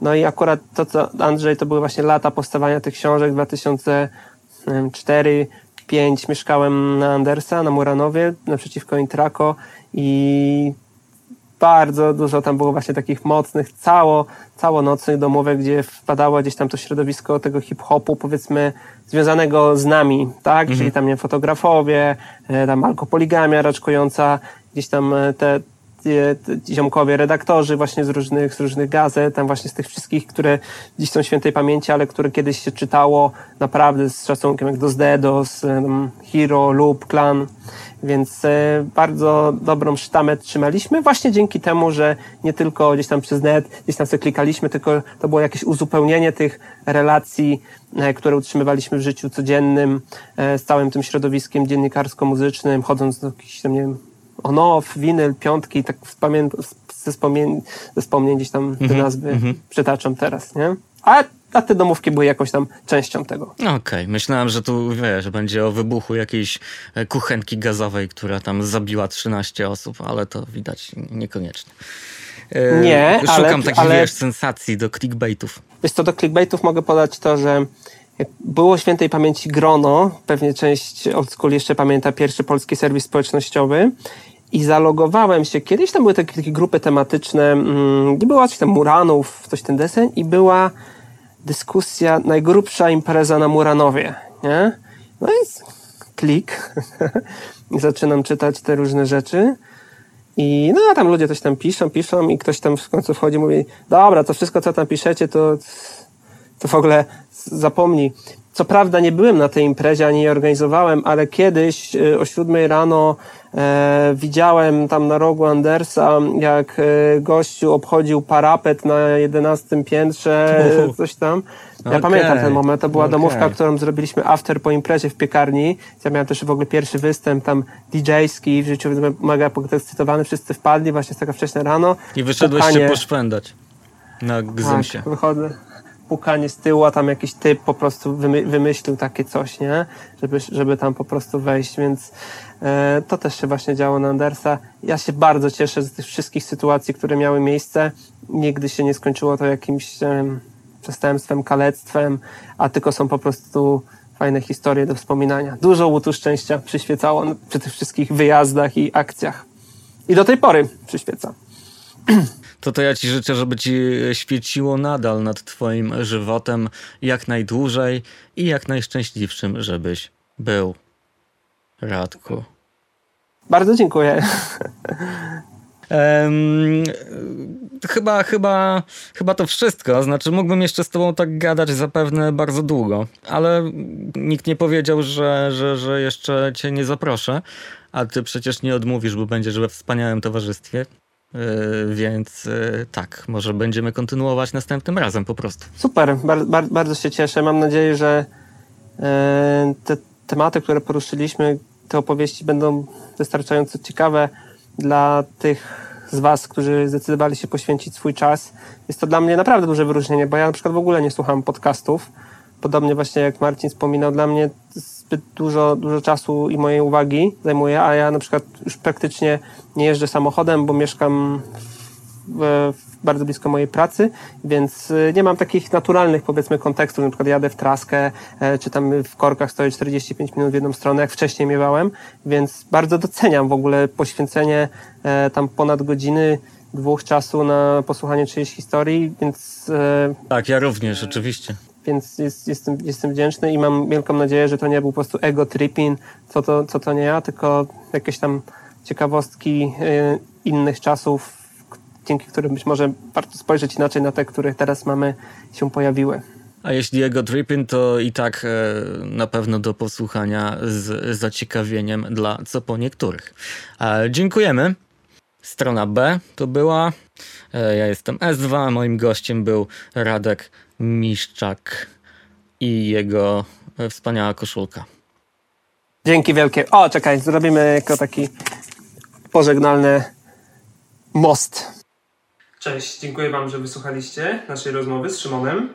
Jako bonus do niej mam dla Was coś wyjątkowego, bo zamierzam e, podarować jednemu z Was książkę, egzemplarz Bity Rymy Życie, leksykonu muzyki hip-hop, który no liczyłem, że to będzie moje zabezpieczenie na emeryturę, ale widząc, co się ze światem dzieje na emeryturę, nie liczę.